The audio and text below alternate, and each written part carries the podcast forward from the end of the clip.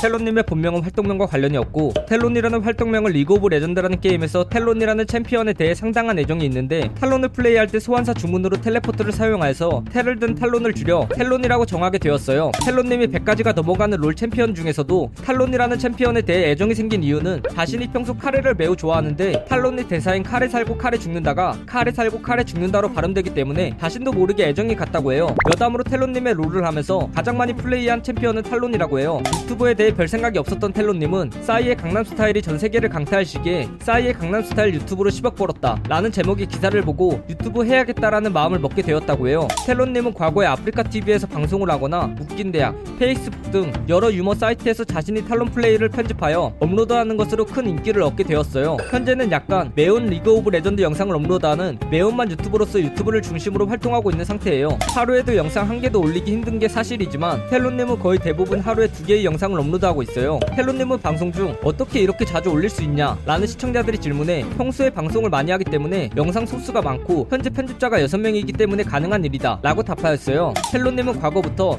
탑탈론 vs 가렌 상대법과 같은 상대법 시리즈를 시작으로 예능 아이템 트리를 시도해보며 알려주거나 즐겜 플레이 등 리그 오브 레전드를 플레이하는 영상을 업로드하는 스낵 무비를 주로 업로드하고 있고 쿠키런이나 양코 대전쟁, 클래시 로얄 등 모바일 게임을 플레이하는 모습도 볼 수 있어요. 주로 하는 게임은 리그 오브 레전드이지만 현질을 많이 한 게임은 메이플 스토리나 양코 대전쟁과 같은 게임들이에요. 메이플 스토리에만 거의 2,500만 원 가량의 돈을 사용하였고 클래시 로얄, 양코 대전쟁 등과 같은 모바일 게임에 약 5,500만 원이 넘는 금액을 사용해 지금까지 도합 8천만 원이 넘는 금액을 게임에 사용하였다고 밝혔어요. 여담으로 양코 대전쟁은 유튜브로 흥행하여 많은 이득을 보았지만 메이플 스토리와 클래시 로얄에 현질한 것은 효율성이 많이 떨어져서 큰 적자를 얻게 되어 현질한 것이 크게 후회된다고 말했어요. 같이 콜라보해보고 싶은 인물이 있나요? 라는 질문에 텔론님은 자신이 좋아하는 유튜버분들은 굉장히 많지만 그저 팬심일 뿐 자신의 일과는 별개이기 때문에 콜라보에 대한 욕심은 없다고 해요. 또한 텔론님의 유튜브 채널에 가보면 정보 탭의 설명란에 게임 혼자서 하는 거 좋아하는 사람입니다. 라고 적혀 있는 것을 보면 텔론님의 채널 방향성을 알 수 있어요. 여담으로 텔론님은 이렇게 유튜브와 방송을 솔로 플레이로 즐기다 보니 자신의 이름을 커뮤니티에 검색해도 잘 나오지 않아 살짝 아쉬운 부분이 있다고 밝혔어요. MBC 예능 프로그램 놀면 뭐하니에서 유재석님에게 부캐 유산슬이 있다면 텔론님은 김만덕이라는 부캐를 가지고 있어요.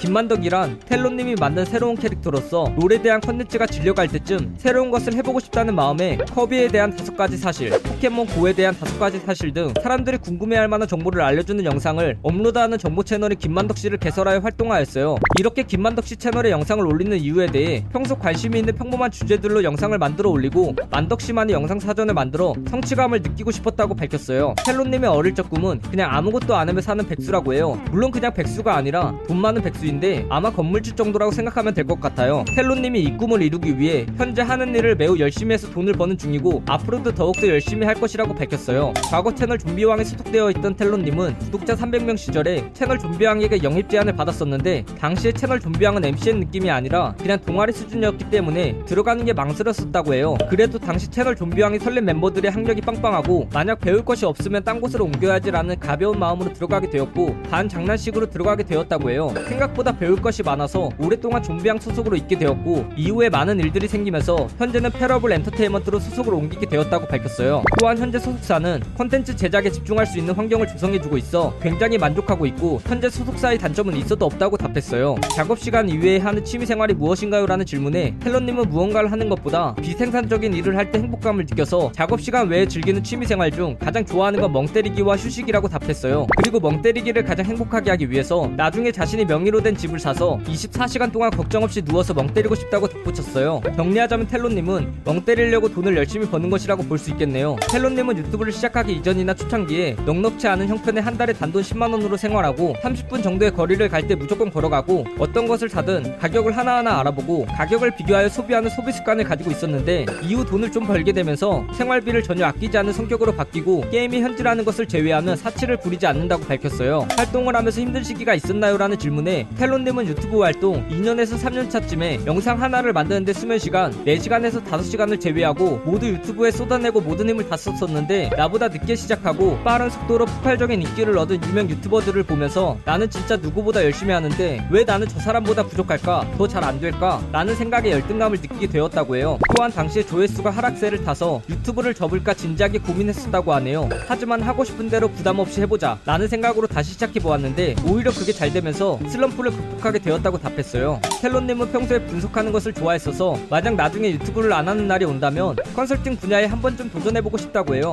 대표적인 호불호 음식인 민트초코와 파인애플 피자를 좋아하시나요? 라는 질문에 텔론님은 민트초코는 양치질하는 느낌이라 그럭저럭 먹을만하고 그만이 매력이 있다고 생각하지만 기본적으로 달달한 음식이 섞여 있는 것을 좋아하지 않아 파인애플 피자나 고구마 피자 같은 음식을 매우 극혐한다라고 답했어요. 이 영상은 영상의 주인공 분과 직접 인터뷰한 내용을 포함하고 있고 일부분은 인터넷에 기반한 자료들을 정리하여 만든 것이라 사실과 조금은 다른 내용이 있을 수 있습니다. 그 부분 양해 부탁드리고 잘못된 내용이나 TMI 내용에 대하여 추가하실 내용이 있다면 댓글을 달아주시면 감사하겠습니다. 영상이 재밌었다면 구독과 좋아요 꾹 눌러주시고 오늘도 포비 하나로 되시길 바라겠습니다.